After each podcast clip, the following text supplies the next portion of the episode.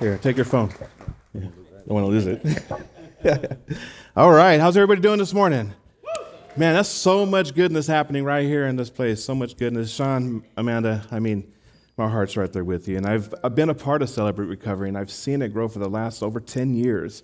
And lives have come to a place of peace and taken the next best steps in our lives. So anyway, hey, if you have your Bibles, go ahead and open them up. We're going to be in the book of Mark, looking at chapter 2, verses 1 and 5. So go ahead and just, if you got it or if you have your iPad or whatever, just hold your spot, and we'll get to it in a second. But I just want to say happy post-Thanksgiving to everybody, right? Hello? Yeah? Yeah. Oh. Are you guys still eating leftovers? Mine were gone the next day, I'm telling you. I was able to go to my mom and dad's house in Oakland this Thanksgiving, and I hadn't been over there in a long time, and it was really, really refreshing. They live in Oakland, and it's that the house that I grew up in. They've been in that house for about 45, 46 years. And so being present there and being around there was refreshing. To even see the paint on the walls and the smells and just that stuff. And it was special because my mom and dad have been kind of walking through some kind of challenges, taking care of aging parents and just some of the things that are going on. And so they were really discouraged to where they were like they didn't want to have Thanksgiving. And so my wife and I and my family, my girls, we just rallied up and we just basically took home over there and camped out for 2 days, and it ended up being refreshing. And after Thanksgiving Day, we went and got our Christmas tree, their Christmas tree, and we're like, we're going to leave you on a positive note here, you know. And so it was really good. I really enjoy, you know, this time of year. I mean, not aside from the weather gets cooler. It's a challenge for me in the summer here. The weather cools down. I mean, the days are just they're great. They're shorter. But what I really, really love is just seeing relationships form and build and kind of grow. See, for me, the relationships are what make this time of year so special. Times are tough for many of us around the holidays, right? It's not so easy for a lot of us. But when I hear about my friends, my family, my church family coming alongside of each other, I get a glimpse of Jesus every time I see that. We see the kingdom kind of being built, so to say. You see God in action and moving. The truth is, as followers of Jesus, we need each other. We can't go at it alone. We can't be on an island. We can't isolate ourselves. So here's the big idea for this morning. What I want you to understand here is that Jesus is inviting us to follow him. And he's commanding us to share life together. That's what he wants for his children. He wants us to do that. So let's pray. Lord Jesus, thank you right now for this moment. Lord, I pray that you just quiet our hearts and steady us in this moment, God, to just kind of help us get in tune with you and posture our hearts, Lord, for what it is that you want us to hear. Lord, I pray that, Lord, hearts are penetrated and that whatever is heard today, God, can grow and, Lord, and help somebody take the next best step, Lord, to know your goodness and your love. And thank you, Lord, in your name. Amen. Amen. See, when we investigate God's word, we find out quickly that he designed us for relationship. Just read through scripture. He's designed us for relationship. And the scripture we're going to look at today in Mark 2 speaks directly into this. Okay, so let's check it out. Mark 2, 1 and 5 says, when Jesus returned to Capernaum several days later, the news spread quickly that he was back home. Soon, the house where he stayed was so packed with visitors that there was no more room, even outside the door, while he was preaching God's word to them. While he was preaching God's word to them, 4 men arrived carrying a paralyzed man on a mat. They couldn't bring him to Jesus because of the crowd, so they dug a hole through the roof above his head. Then they lowered the man down on his mat right in front of Jesus. Seeing their faith, Jesus said to the paralyzed man, "My child, your sins are forgiven." Maybe you might have heard this story in Sunday school. If you've been around church enough, you've heard this story before. And you kind of get that illustration of some guys digging a hole in a roof and lowering their friend. See, in this passage, Jesus had already been out preaching throughout the region, and he's been healing a whole lot of people, and miracles have just been happening. And now he's returned home. But word spread that he's back in town. Everybody heard, and guess what they did? They rushed to see where he was at. They wanted to see what all the hype was about. See, many genuinely came to hear his teachings and to grow from them and to learn from them, but others, they just wanted to see what was up with all the miracles that he had been doing. So they ran out and they crowded around him. It was so packed that there was no room left in the house, the Bible says. People are jammed in, sitting on the floor, leaning against the wall, stuffed down the hallway. Every doorway is full. People are crowded outside, looking over shoulders, trying to see and hear Jesus. You get the picture? There's a crowd. There is many people there. It's way more crowded than any of our homes were this past week, right? There's a lot of people there. But see, guess what? Not everyone crowding into the home was a friend of Jesus. People were just showing up. Think about that for a second.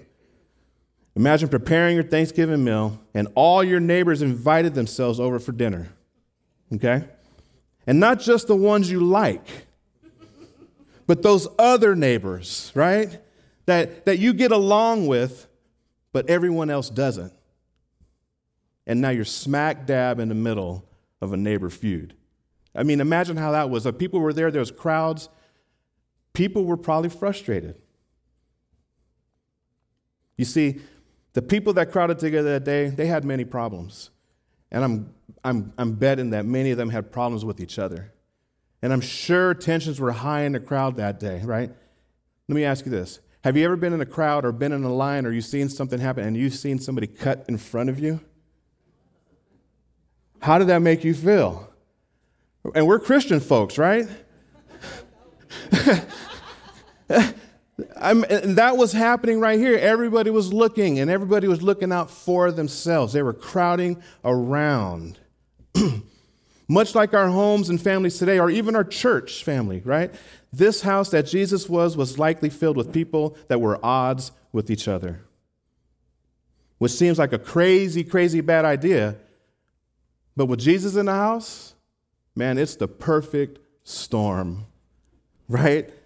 You see, we want to invite our friends and family to church so they can hear and experience Jesus and to really experience him in a way that's personal to them.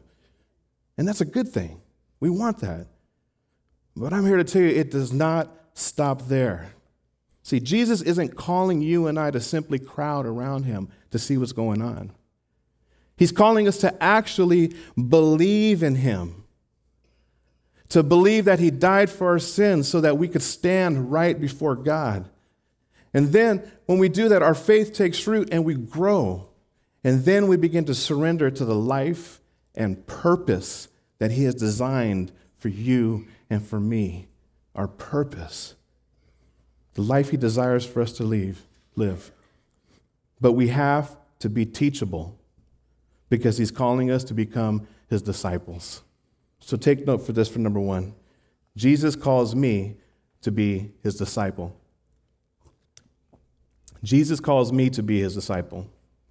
See, a disciple is someone who is following Jesus, being changed by Jesus, and is committed to the mission of Jesus. A disciple is a follower of Jesus. We follow after him.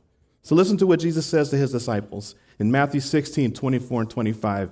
He says, if any of you wants to be my follower, you must give up your own way. Take up your cross and follow me. If you try to hang on to your life, you will lose it. But if you give up your life for my sake, you will save it. See, being a disciple means that you give up your old ways, and you know what those old ways are, and choose the following the teachings of Jesus to become more like him every day. It's an intentional action to stay away from those things so that we can follow and be exactly how Jesus wants us to be. Colossians 3:10 says this, put on your new nature and be renewed as you learn to know your Creator and become more like him.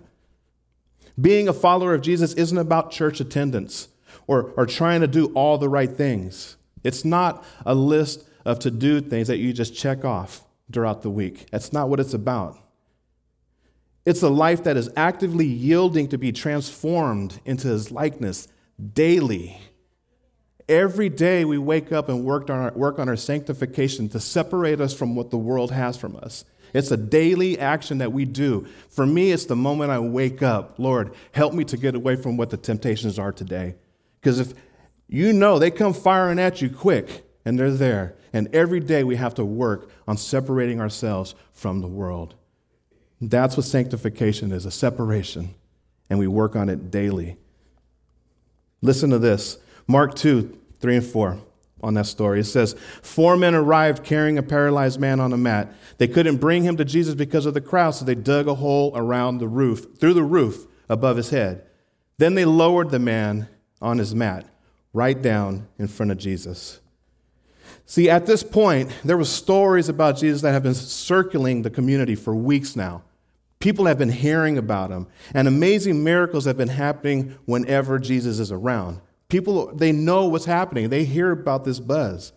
So when these men got word that Jesus returned home, man, they went straight to their friend who was paralyzed, and they got him. See, these guys wanted to see their friend restored and have been praying for him. And right now, in this moment, they're believing for a miracle. They went and got him. So they jumped, got into action, they got their guy, and they went.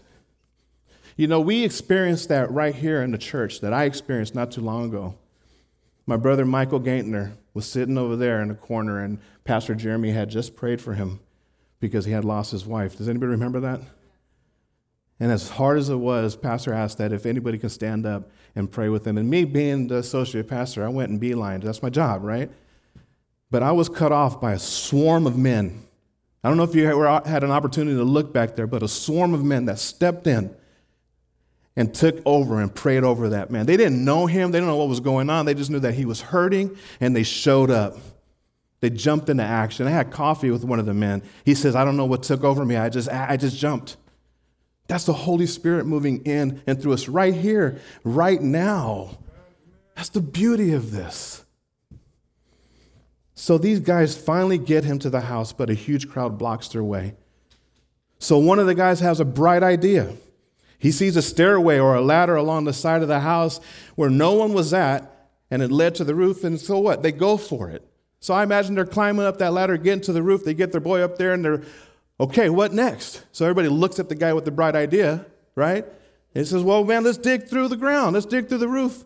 And they go for it, right? They go for it. Now, the roofs at those periods of time obviously weren't like the roofs we have now. They were built of a combination of grass, clay, and some planks. So it was a messy thing. But imagine the scene down below.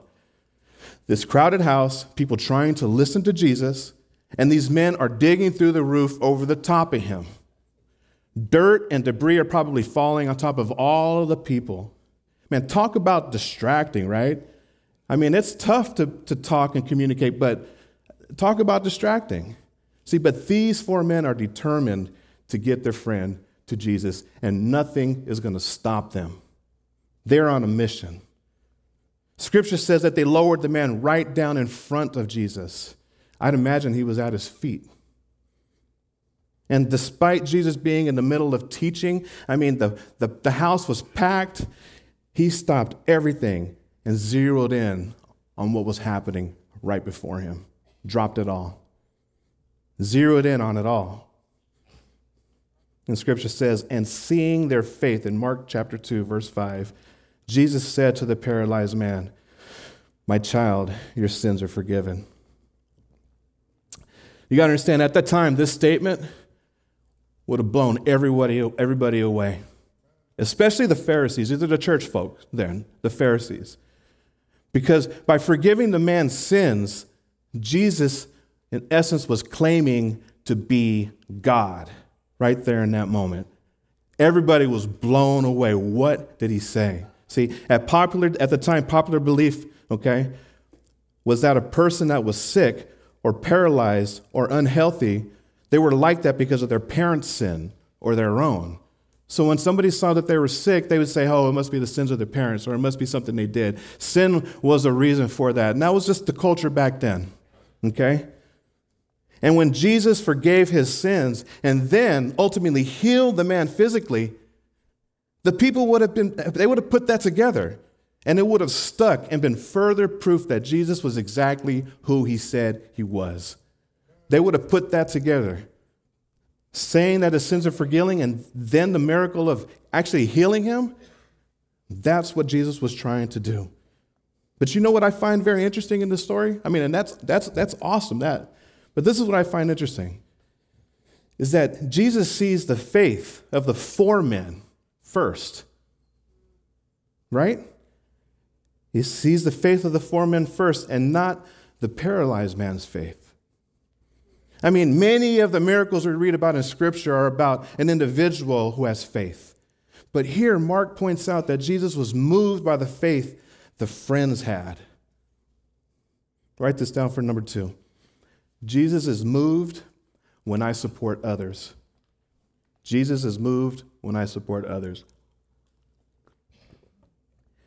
Maybe Jesus would have made to the man's house to come heal him in person. Maybe at some point Jesus would have showed up.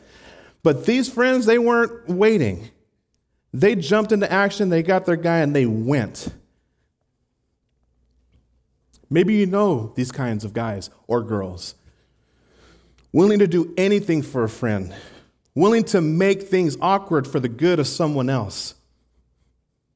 Those kind of people, they're allowing God to use them to be a part of a miracle for other people. Hear that again. God is using them to be a part of a miracle for other people. And I love that. See, it's done in a way to bring attention, it's done in a way not to bring attention to themselves, but in a way to bring attention to who? Our King, their King. And we have people like that right now in our church. I've witnessed it. I've experienced it. And I'm so grateful that God brings others into my need and uses them to bring about healing and hope to me. It's real, and it's here. Back in the day when I was growing up, church was an all-day event for me. Grew up in an Assemblies of God church, bilingual in East Oakland on 38th Avenue. And it was an all-day thing. We get up, get dressed, go to Sunday school. After Sunday school, go to service. After service, we went to lunch and we ate. And then we went home, which seemed like a quick minute because my mom would be like, don't change your clothes because we got to go to service at night. And then after service at night, we'd have, pan dulce and we'd have coffee and whatever, chocolate, and we would just hang out. So it was an all-day thing, and I loved it. It was part of me. It's what I bring here. I love that, kind of that community.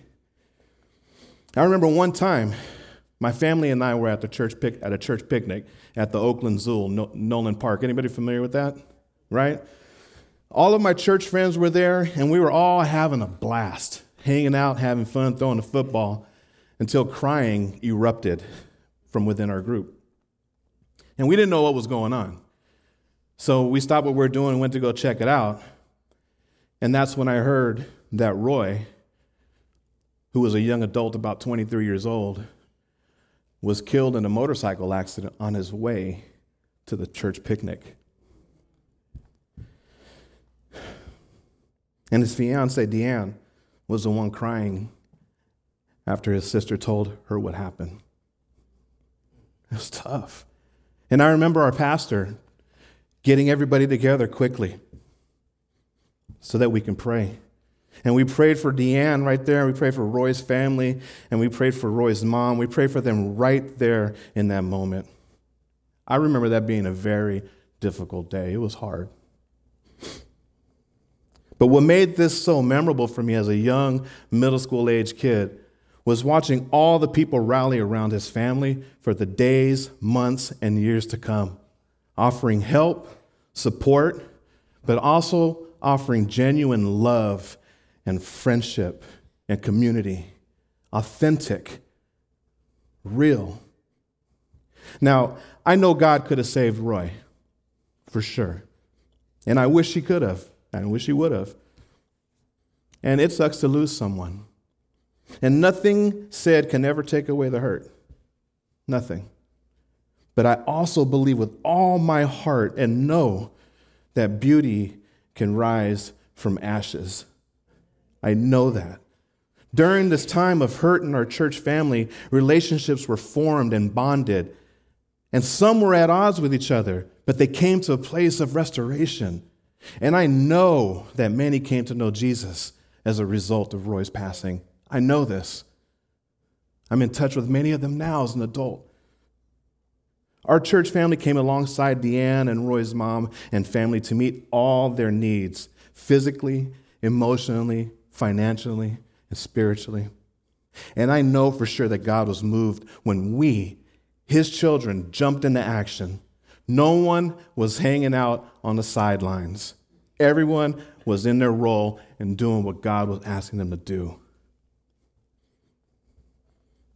In the story, the paralyzed man had a need, and his friends rallied around him to support him. Church, we need to take time to get to know each other. We need to take time to get to know each other. We need to take time to get to know other believers around us. Take a risk and introduce yourself to someone new today, maybe. It starts with a hello. Say hi to somebody. Relationships that form deep bonds, they don't just happen. We would like to think that, but it doesn't work that way.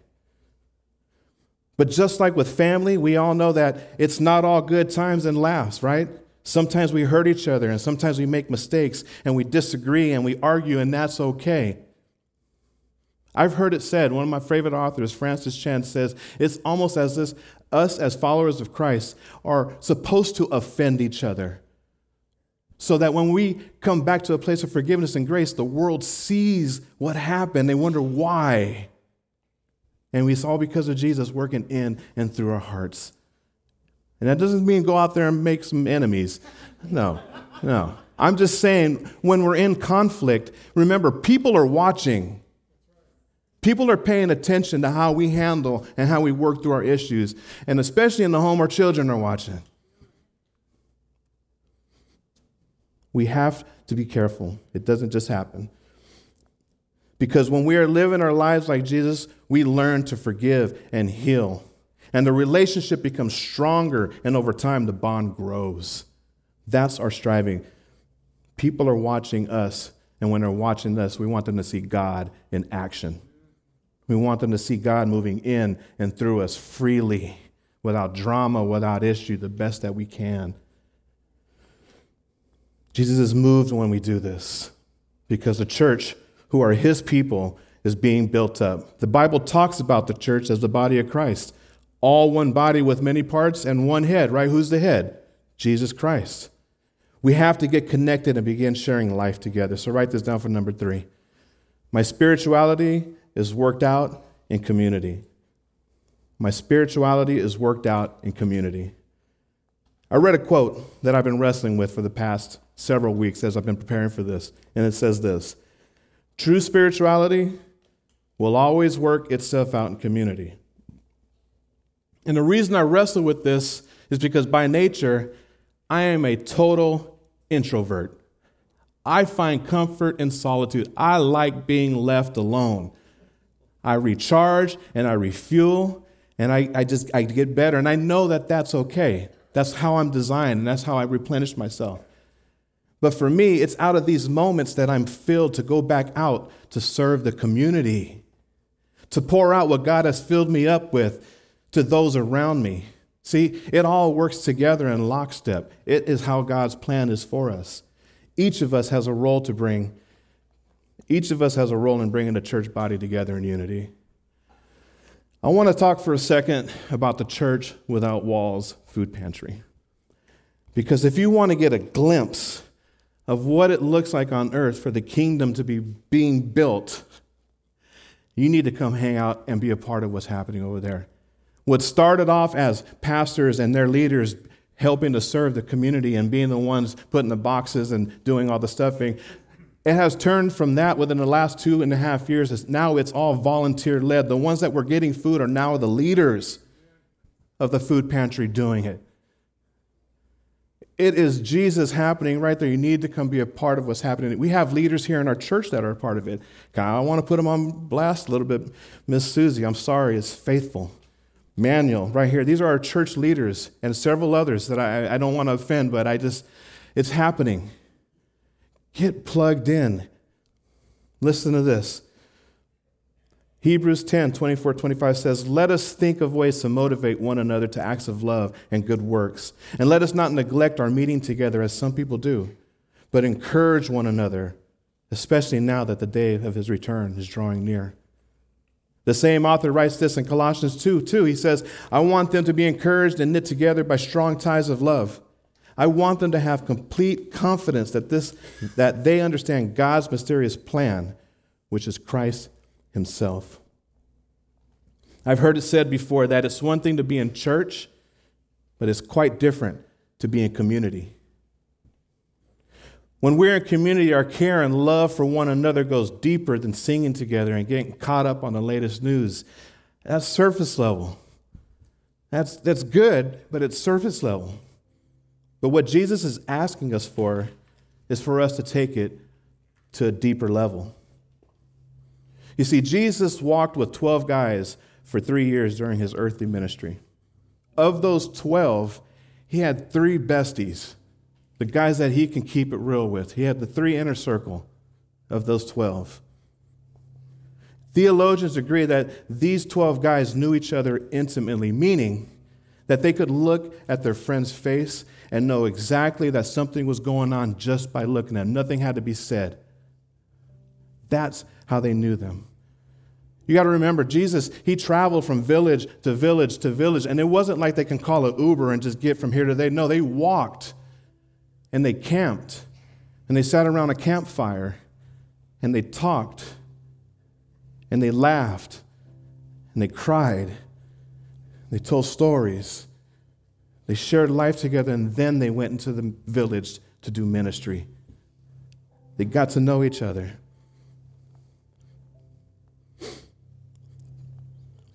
Koinonia is a Greek word that occurs 20 times in the Bible.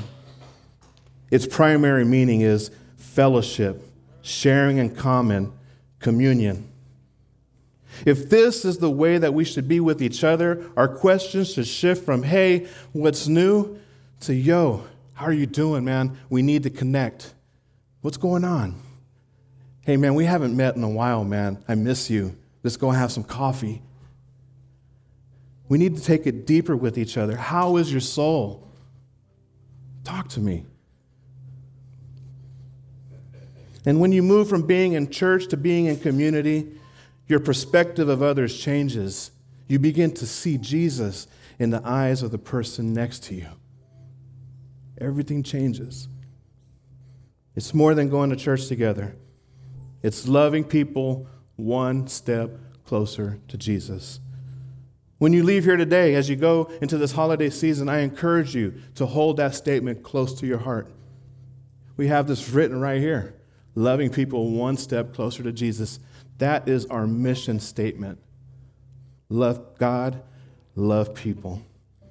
Take that statement with you to heart. Choose to follow Jesus and be transformed into the kind of person that God uses to be a miracle in someone's life. See, he calls us to be his disciples. And he is moved when we help and support others right here in our church and out in our community. He's moved. Get involved with the Church Without Walls Food Pantry. I can't say it enough. See it for yourself. Come on down and be a part of what God is doing right here in our town right now. See it for yourself. Right now, you can also help by donating a complete Christmas dinner box to the pantry for us to hand out, or for us to bless, rather, families in our community. On your way out, grab one of these papers. I'm not trying to sell it to you, but this is an opportunity to love on our community. See how you can do this. See what you can do. See how your family can get involved. My hope and prayer is that we can all join in genuine, authentic community right here by putting Jesus at the center of our lives as we share life together and we strive to be more like him together every day. You pray with me. Lord Jesus, thank you. Thank you. Thank you, my King. Just for loving us enough to make it so that we don't have to be alone. that we have opportunity to be together in community, to share life with each other, the way that your example was with your friends, God, that we need that. So, Lord, I pray right now for boldness for myself and for all of us to take those next steps, to getting connected, to sharing life with someone, Lord. And it's hard to do right now because, Lord, trust has been broken in so many ways, God. But, Lord, help us to have your heart and to see through your eyes, God. And, Lord, I pray that you just continue to move us, not just as individuals in our community, but as a church in this community as well and beyond, God. So thank you, Lord. We love you. And we thank you for everything. In your name we pray. Amen. Church, thank you so much for being here with us this morning. And I encourage you again, get connected, okay? There's so many opportunity to do this, okay? Thank you so much. Have a good day.